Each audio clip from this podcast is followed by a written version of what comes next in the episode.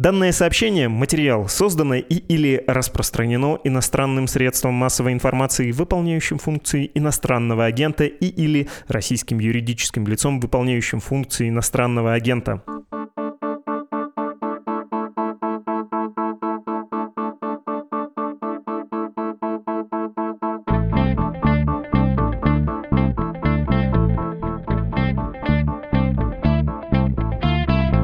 Слушаете «Что случилось?» Подкаст «Медузы» о новостях, которые долго остаются важными. У микрофона Владислав Горин. И хочу привести вам слова президента Украины Владимира Зеленского. С этой речью он обратился к Израилю. «Не время ли и вашему государству выбрать, с кем вы? С демократическим миром, который плечом к плечу борется против экзистенциальной угрозы своему существованию, или с теми, кто закрывает глаза на российский террор даже тогда, когда ценой продолжения террора является полное разрушение глобальной безопасности? Я верю, что вы дадите дадите справедливые ответы на мои вопросы, потому что на самом деле это вопросы не о политике, а о ценностях. О ценностях, которые нас с вами все же объединяют. Объединяют даже тогда, когда в политике мы не совпадаем. Точка. В этом подкасте мы поговорим о позиции Израиля в конфликте России с Украиной. Что это за неопределенности, о которой говорит Зеленский, и разве Израиль еще не поставляет оружие Украине? Разве он сам не наносит удары по союзному теперь России и Ирану, в том числе по производству и складам беспилотников? Беспилотников, шахедов, гераний. И, к слову, про демократию. Насколько это сильный аргумент для Израиля в принятии решения, кого именно поддерживать в этом мире. Сейчас обсудим войну в Украине через этот ближневосточный сюжет и с точки зрения страны, которая, будучи западной, проводит политику наиболее дружественную Москве.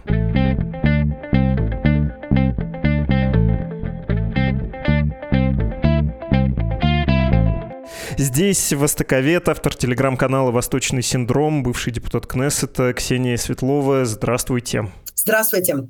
Будет здорово, если мы сейчас с вами обсудим, как Израиль смотрит на конфликт между Россией и Украиной, какая динамика есть в израильском истеблишменте на этот счет, и как тут в одном сходится вторжение в Украину, Москва, Сирия, Иран, даже немножко Азербайджан, само собой Израиль. Но сперва, не могли бы вы описать, какими были отношения между Израилем и Украиной до последнего времени, до войны, какие там были в том числе шероховатости, в частности, связанные со стадионом стадионом имени Шухевича в Тернополе. В общем, можно же сказать, что не так уж все было тепло, как ожидалось от человека, про которого израильская пресса, когда он входил в должность президента Украины, писала, вот здорово, есть еще одно государство на планете, где еврей является главой государства. Да, но вы знаете, прежде всего стоит, наверное, начать, как всегда, с России, да, потому что отношения между Израилем и Украиной, к сожалению, на протяжении достаточно долгих лет отталкивались или были производные, да, наверное, отношения между Иерусалимом и Москвой. И учитывая, что эти отношения на протяжении последних лет десяти становились все более и более теплыми, визиты израильских премьеров, в частности премьера, который здесь был премьером в течение 12 лет, Бенемина Нетаньяу, визиты в Москву, в Сочи становились все более и более частыми, то, например, в 2014 году, после аннексии Крыма, когда Украина впервые обратилась к Израилю с просьбой продать ей то или иное оружие, то уже тогда она услышала четкое «нет». То есть это было совершенно понятно. И более того, в том же году, когда Тим Обама, да, помним такого президента, пытались достаточно жестко надавить на Израиль с тем, чтобы Израиль осудил аннексию Крыма, то Нетаньяу буквально встал на дыбы и сказал, что этого не будет. Об этом обо всем писали и в израильской прессе, и достаточно обширно в американской прессе. И, тем не менее, как бы он стоял э, тогда на своем. Отношения с Украиной, тем не менее, развивались. И были и визиты, и были и встречи. Я лично в свою бытность депутатом Кнессета встречалась тогда с президентом Петром Порошенко вместе с тогдашним лидером оппозиции Ицхаком Герцогом, а ныне он занимает должность президента страны в Израиле. И э, да, конечно, Израиль реагирует на проявление антисемитизма антисемитизма не только в Украине, да, то есть это нормальная практика, когда э, происходит что-то, что затрагивает чувства еврейских общин. То, что происходило на Украине, нередко задевало как бы чувства еврейских общин, которые там живут. Ну и, соответственно, Израиля тоже. Понятно, что звучала критика. Но, тем не менее, отношения были достаточно все-таки дружелюбные. Ну, я не могу сказать, что очень близкие, как бы, да, то есть какой-то особого тепла, особой близости, я думаю, что все-таки не было. В начале войны официальный Израиль как себя повел, как его стратегия менялась, или, наверное, правильно говорить, меняется сейчас? Вы знаете, стратегия в целом, наверное, скорее всего, все-таки не менялась, да, то есть если мы говорим про в целом как policy, как бы, да, то есть какие шаги он предпринимал вот за эти 8 месяцев и если мы немножко отвлечемся от э, заявлений политиков, я не говорю, что они не важны, конечно же, они важны. Но если мы сконцентрируемся только на действиях, да, то это полный отказ от введения каких-либо санкций против российских физических или юридических лиц, это раз. И отказ от поставки Украине вооружения, да, то есть э, два кита, наверное, как бы, да, которые как мы начинали эту войну в феврале, 8 месяцев спустя, мы приблизительно находимся там же. При том всем, что, конечно, в первые дни войны, я помню это прекрасно, в Израиле вообще на самом деле не очень понимали, как реагировать, что все это означает, как это может нам аукнуться в Сирии, если мы вот так вот возьмем и поддержим вот так вот, да, там вот сразу Украину вместе со всем коллективным Западом. И у меня было ощущение, ну это вот субъективное ощущение, конечно, что, ну, кое-кто, может быть, и ждет, чтобы это все быстро само как-то закончилось и рассосалось, и тогда и не надо будет э, формулировать никакую особую политику, да, уже там только постфактум. Но война только началась и продолжается и сейчас, и не заканчивается. Поэтому, естественно, с одной стороны у нас находится коллективный Запад и прежде всего США, с другой стороны находится Россия, которая, я думаю, наверное, ожидала более эффектной, эффективной поддержки со стороны Израиля. Во всяком случае, они звучали настолько разочарованными, когда Израиль не стал однозначно на сторону Москвы, что, ну, наверное, в общем-то, да, там надеялись, что ну, развитие отношений за вот эти годы, оно приведет к какому-то такому результату, то есть к более конкретной поддержке. Или, например, хотя бы к полному нейтралитету. Израиль же оказался не тут и не там. То есть на словах поддержка, голосование в ООН вместе, разумеется, да, со всеми странами и Запада, и не только Запада, да, то есть если посмотреть на последнюю, например, резолюцию, которая была принята на Генеральной Ассамблее ООН, так и арабские страны ее поддержали, да, там и те, которые, в общем-то, и поддерживают еще более тесные отношения с Путиным, э, поддержали полную территориальную целостность Украины и так далее. И Израиль поддержал. По гуманитарной помощи стоит сказать отдельно. В Израиле звучат голоса сторонников Украины, украинского лобби, украинской общины, которые говорят о том, что Израиль дает недостаточно, и местная экономика вполне позволяет увеличить эту поддержку. Но, тем не менее, Израиль все-таки был первой страной, которая отправил полевой госпиталь в Львов, и там было немало смен и так далее. Но, опять же, если мы говорим про двух китов, санкции антироссийские и продажи Украине оружия, то ВОЗ и ныне там. Сейчас звучит больше голосов в израильском истеблишменте, которые, в общем-то, призывают к поставке оружия украинцам. Но это не мейнстрим, это не как бы основная часть э, политиков, военных и экспертов. Ну, то есть, когда мы видим буквально спор двух министров, членов коалиции нынешней, про то, что давать или не давать Украине оружие израильское или систему ПВО, ничего это не значит. Это нельзя назвать креном или изменением политики. Все как и было. Очень осторожная позиция. Очень осторожная позиция. И более того, я вам скажу, что один из институтов, э, где я состою в качестве эксперта, институт МИТВИМ по изучению внешней региональной политики, опрос указывает на то, что 56% израильтян поддерживают нынешнюю политику правительства по Украине.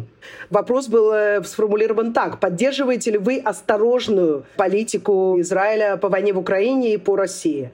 56% с этим согласились, да, то есть это указывает на то, что это не только истеблишмент, да, то есть не только там группа военных и группа политиков так думает, а так думает э, в целом израильское общество, которое считает, что да, мы поддерживаем Украину, мы разделяем боль украинского народа, мы готовы предоставлять и увеличивать даже гуманитарную помощь, но что касается систем ПВО, например, это уже переход какой-то красной линии, за которой может э, там лежать, э, не знаю, российский гнев, да, там какая-то ответка в Сирии, например, или ужесточение возможности совершить репатриацию для евреев, которые живут в Российской Федерации. Ну вот такой приблизительно настрой общественный.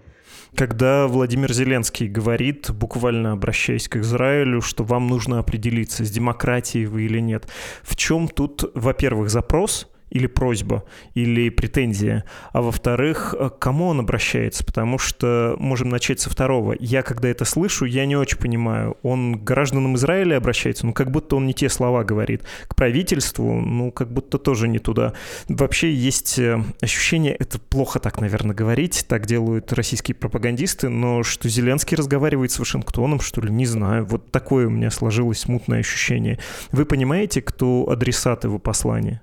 Нет, вы знаете, я не думаю, что это разговор э, с Вашингтоном, потому что с Вашингтоном он держит прямую связь, и нет необходимости передавать еще и через э, вот такие медийные выступления дополнительный месседж, да, то есть я более чем уверена, что Украина пытается оказать э, какое-то давление на Вашингтон с тем, чтобы там объяснили своему ближайшему союзнику, что вот как бы нехорошо вот так вот поступать.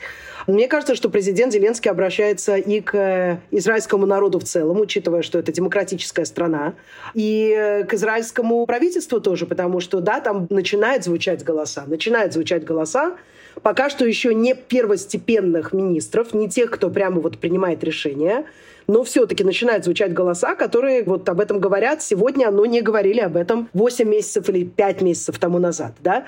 Ситуация ведь меняется, да, то есть мы видим, что Россия, ну, как бы все знаем про ее великие достижения там на поле боя в Украине, но мы понимаем, что и в Сирии ситуация меняется. И оттуда вывозят э, системы С-300, перебрасывают э, воинский контингент э, в Украину, привозят туда новобранцев, которые ничего не особо там не смыслят и более, более зависит от э, иранского оружия, которое в целом как бы в Израиле считается хоть и опасным, но не высококачественным, как бы, да. И э, союз э, этот российско-иранский, который укрепляется, да, он э, должен наводить, на мой взгляд, персональный, должен наводить израильтян на мысль о том, что, да, может быть, стоит сменить политику по отношению к России и Украине, и на данный момент, если речь идет уже об э, действительно общем враге, против которого мы все все время призываем бороться вместе европейцев и так далее, ну вот э, случай сам подвернулся, то есть глупо его упускать. Поэтому мне кажется, что это попытка таргетировать и обыкновенных израильтян, которые, разумеется, встревожены усилением связи между Россией и Ираном, и тех э, министров, которые ассоциируются с э, теми партиями левоцентристскими, которые, как правило, призывают к справедливости, к э, защите прав человека, к поддержке демократии против автократии и так далее. Да? То есть это вот такая вот, мне кажется, вполне рассчитанная игра, которая направлена и на политиков, и на израильтян. Чтобы получить, что Зеленский это делает, вы про это сказали, но не грех будет повторить. Система ПВО в первую очередь интересует. Система ПВО, я не думаю, что речь идет конкретно о железном куполе. Да, это самая известная израильская разработка, но она все-таки очень-очень израильская разработка. Да? То есть она была придумана как бы в местных реалиях относительно короткой границы, которая разделяет нас от сектора газа и более маломощных э, ракет, да, которые летят э, из Газа в Израиль, нежели российских ракет, которые направлены против Украины.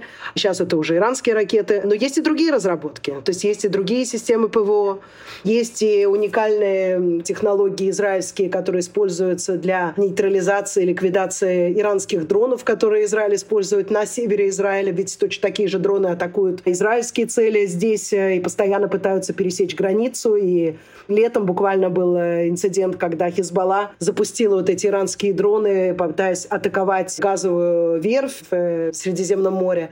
Так что, в общем-то, Израилю, да, есть чем поделиться, на мой взгляд, а я не военный эксперт, но уверена, что в этом плане есть э, чем поделиться. Я не знаю, будет ли это changer, да, то есть это что-то, что вот прямо вот изменит резко ход событий. Но, возможно, можно будет спасти человеческие жизни, что, в принципе, уже неплохо.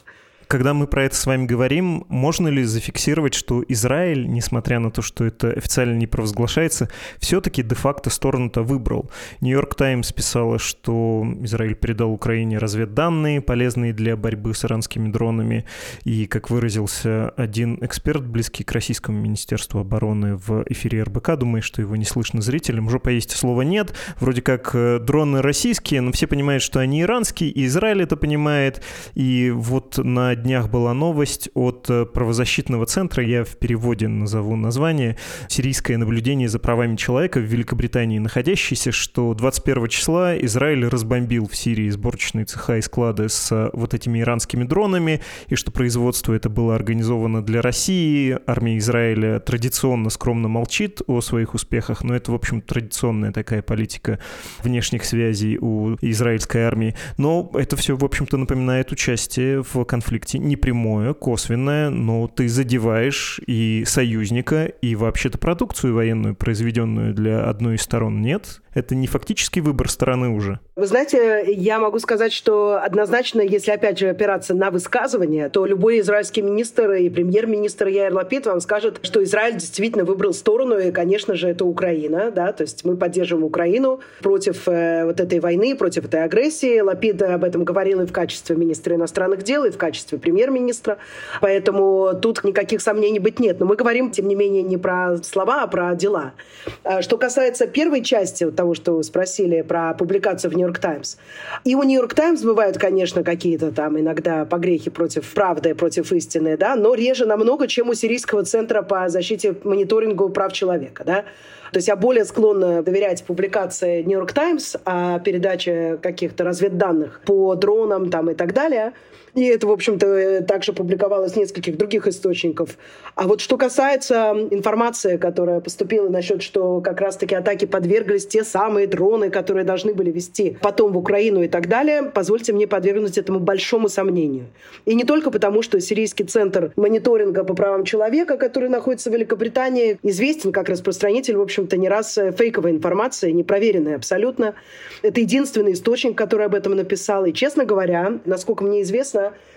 все-таки крупные заводы по производству этих дронов, они, конечно же, находятся в Иране, где они гораздо лучше защищены от подобных атак, нежели в Сирии, где Израиль бомбит уже вот 10 лет, как бомбит иранские цели.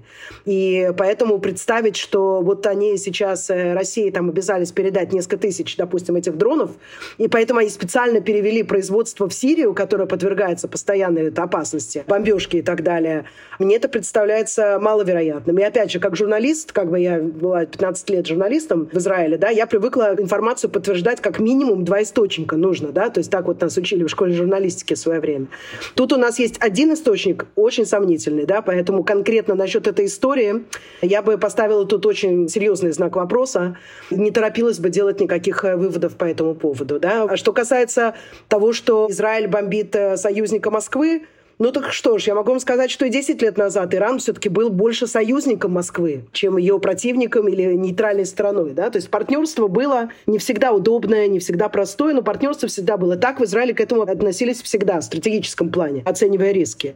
Ну и то, что Москва не выступала особенно жестко против бомбардировок иранских целей на территории Сирии, а также иногда и в Ираке тоже, и, естественно, в Ливане. Ну вот, значит, такие партнеры. При всем том, э, ничего не мешало до сих пор немножко их, э, чтобы Израиль периодически усмирял, кому надо, значит, снимал голову, и таким образом э, косвенно, может быть, даже помогал России осуществлять какие-то свои цели в Сирии, да, потому что я же напомню, что в Израиле была такая теория, я ее никогда не поддерживала, о том, что можно будет с помощью России выдавить Иран из Сирии. Об этом прямо вот серьезно говорили в Израиле в 2017-2018 году. Некоторые до сих пор в это верили, пока не увидели вот это очень тесное сотрудничество в военно-технической сфере.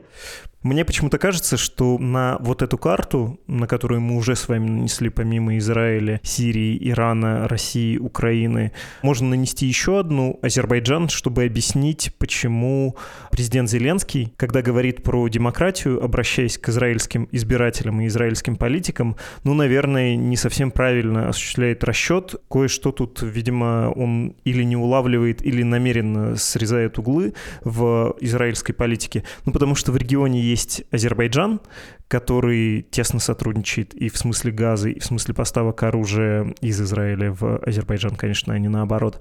Но при этом Азербайджан, мягко скажем, менее демократичное государство, чем Армения, которой он противостоит. Вот фактор демократичности, он насколько во внутренней политике важен, и когда Зеленский обращается к израильтянам вот с такой интенцией, насколько это трогает их сердца, а насколько политика, давайте не искать врагов, у нас их и так достаточно, превалирует.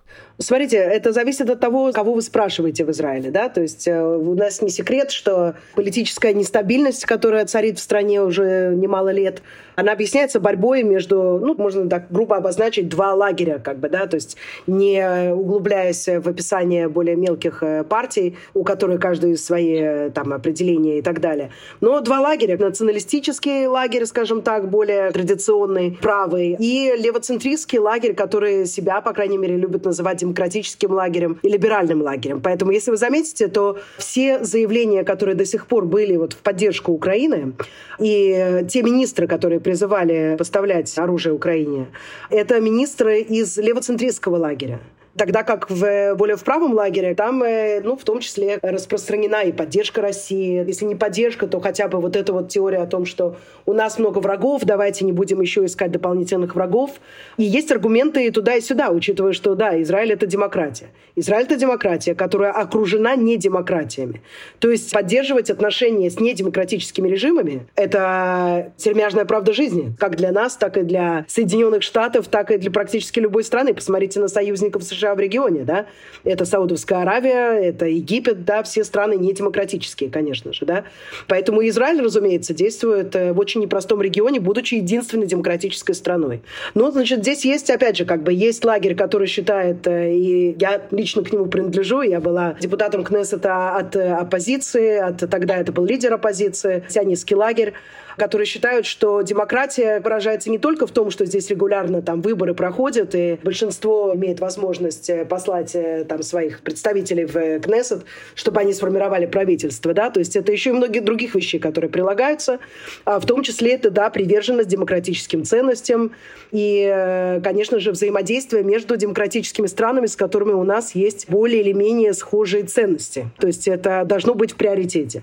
Но против этого лагеря есть совершенно другие теория о том, что сначала давайте нам нужно выжить, а если нужно выжить, то можно и с чертом лысым там, да, подписать соглашение там и так далее, да, это тоже нормально, если на данный момент э, служит нашим целям.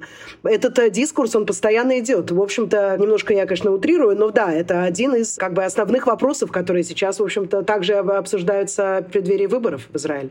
Давайте подводить итог и попробуем, завершая наш разговор, понять, можно ли себе представить, что израильская политика станет менее осторожной и приведет к катастрофическим последствиям. Катастрофой я бы назвал, если бы случилось что-то типа 70-х годов, когда Россия и Израиль стали бы недружественными странами. Ну, понятно, что сейчас менее обширное число арабских союзников у Москвы могло бы быть, поскольку в том числе и Израиль налаживает отношения со своими арабскими соседями все последние годы и даже вот последние дни. Но соседство и стратегическое партнерство с Ираном малоприятная вещь была бы для Израиля. А Израиль, ну не знаю, мог бы ответить тем, что поставил бы Украине систему противовоздушной обороны, включая что-то вроде купола над Киевом, да, воздвиг бы железного своего. Вот такой сценарий, он вероятен или нет, этого не будет. И когда мы читаем новости, в том числе, как вы верно заметили, из непроверенных источников мы слишком драматизируем. Вы знаете, я люблю такую фразу, что очень тяжело предсказывать что-либо, особенно будущее, да. И я не берусь предсказывать будущее. Я только могу сказать, что в плане тех трендов, э, которые сейчас имеют место быть в Израиле, опять же, среди левоцентристского лагеря как бы намечается приверженность к большей поддержке Украины, и взаимодействие, которое вполне может быть тихим, вполне может быть скрытым от э, там, э, средств массовой информации и так далее. Опять же, что-то, что можно там всегда отрицать. А ПВО ты не можешь поставить так, чтобы никто об этом не знал. Какие-то технологии, какую-то информацию разведывательную, да, то есть это уже другое дело. Но я думаю, что, опять же, это будет все зависеть от того, что будет происходить в Украине. И чем больше мы видим э, ужасающих картин, людей, которые сейчас э, в холодную зиму будут э, мерзнуть в своих домах из-за того, что Россия разбомбила все, что она могла разбомбить в плане ТЭЦ и так далее. Не дай бог, использование грязной бомбы, тактической ядерной бомбы, вот такие всякие вещи могут очень сильно изменить политику Израиля. И совершенно откровенное, например, сотрудничество России и Ирана, если оно выльется, например, в враждебную Израилю политику в Сирии. То есть если, например, без каких-либо израильских провокаций, например, завтра Москва скажет, знаете, ребята, мы решили все-таки использовать против вас наши С-400, если вы попробуете еще раз там взлететь э, в сирийское небо, то тогда бесспорно, как бы, да, то есть я думаю, что все будет пересмотрено. Но это такие крайние случаи, которые обычно ничего такого не происходит. Происходят какие-то вещи, где больше все-таки полутонов, и есть э, возможность маневрировать. Поэтому сложно что-либо сказать сейчас насчет израильского правительства. Мы не знаем, какое оно будет, и не знаем даже, будет ли оно, да, потому что политическая нестабильность, она прослеживается через опросы. Мы видим, что блоки буквально как бы идут бровь в бровь, поэтому непонятно, что в этом плане будет происходить до тех пор, пока не будет серьезных перемен на политической арене, на поле боя в Украине или какого-то серьезного давления со стороны Соединенных Штатов. На мой взгляд, Израиль будет продолжать вот эту вот осторожную политику, которая, опять же, совпадает с тем, что думают большинство израильтян и справа, и слева. Но какие-то, может быть, будут происходить вещи за кадром, да, то есть о которых мы, может быть, ничего не узнаем, а если что-то и узнаем, то это всегда будет что-то такое, что можно будет э, отрицать, опровергать и так далее. Спасибо большое. Востоковед, автор телеграм-канала «Восточный синдром», бывший депутат Кнессета Ксения Светлова была с нами. Всего доброго.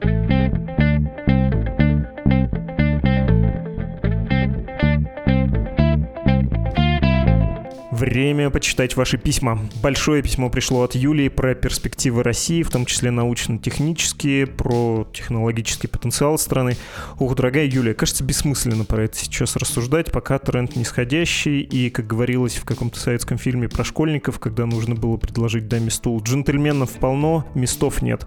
В том смысле, что потенциал-то огромный, а вот э, способов его применения, чтобы их количество увеличивалось, как-то не наблюдается. Кажется, все наоборот, сворачивается.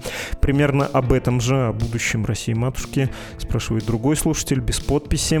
Вот его письмо. Я часто слышу о различных планах поддержки или восстановления Украины после войны, но при этом нигде совершенно нет плана для России, что, как мне кажется, не менее важно. Конечно, я не имею в виду то, что должна быть какая-то финансовая или другая материальная помощь, но, на мой взгляд, как минимум должны быть поставлены какие-то условия, например, для снятия санкций после окончания войны, например, отставка от власти действующего руководства, освобождение политзаключенных, допуск оппозиции до выборов, выборов и тому подобное. Без этих мер, без подобного плана, как мне кажется, все придет к тому, что в российском обществе победят реваншистские настроения, похожие на те, что привели к популярности нацистов в Германии после Первой мировой войны, что через некоторое время приведет к новой эскалации. Собственно, мой вопрос, есть ли хотя бы намеки на подобное обсуждение в западном обществе и насколько появление подобного плана вероятно в ближайшем будущем или ближе к концу войны, имеют ли возможность оппозиционные политики, находящиеся за границей, повлиять на выработку такого плана. Да есть, конечно, обсуждение, только ощущение ощущение пока складывается, что неуместно оно, как будто, я вас уверяю, как только будет чуть более уместно говорить, например, не про восстановление Украины, а именно про план для России, такой план, точнее, большое количество планов будет извлечено и показано публике, хотя есть сомнение, что все эти решения скоро пригодятся, а когда час настанет, не будут ли они устаревшими, будут ли они адекватными, и не случится ли то, что было в конце Советского Союза, ну, то есть чистая импровизация, ну или любую другую страну возьмите, когда происходит происходил условный проигрыш. Холодная война все-таки была проигрышем, не была, тут можно поспорить, да. Ну вот после Второй мировой войны, даже в условиях оккупации для как минимум двух ныне крайне развитых экономических стран, по сути, плана не было. Было политическое творчество и существуют вообще-то дискуссии, насколько сильно помогло внешнее участие, а насколько все сами сделали люди, жившие в этих послевоенных странах. Ну, я про Германию и про Японию, конечно, говорю в первую очередь. Насколько их вклад был больше и само устройство их стран, их общество способствовало экономическим чудесам, преображению, модернизации обществ, а насколько все это было делом правил, которые установили оккупационные власти. В общем, не рискнул бы заглядывать настолько далеко, но спасибо, что ставите такие вопросы, они волнуют не только вас, поверьте. Всем, кто хочет поддержать наше издание, напоминаю, что есть две страницы support.meduza.io и save.meduza.io, где можно найти форму для перечисления денег, а также описание, как это можно сделать. Там разные способы, вы наверняка найдете удобные для себя. Кроме того, можно писать нам письма на адрес подкаст собакамедуза.io и напоминаю, что это был подкаст «Что случилось?» о новостях, которые долго остаются важными. До свидания.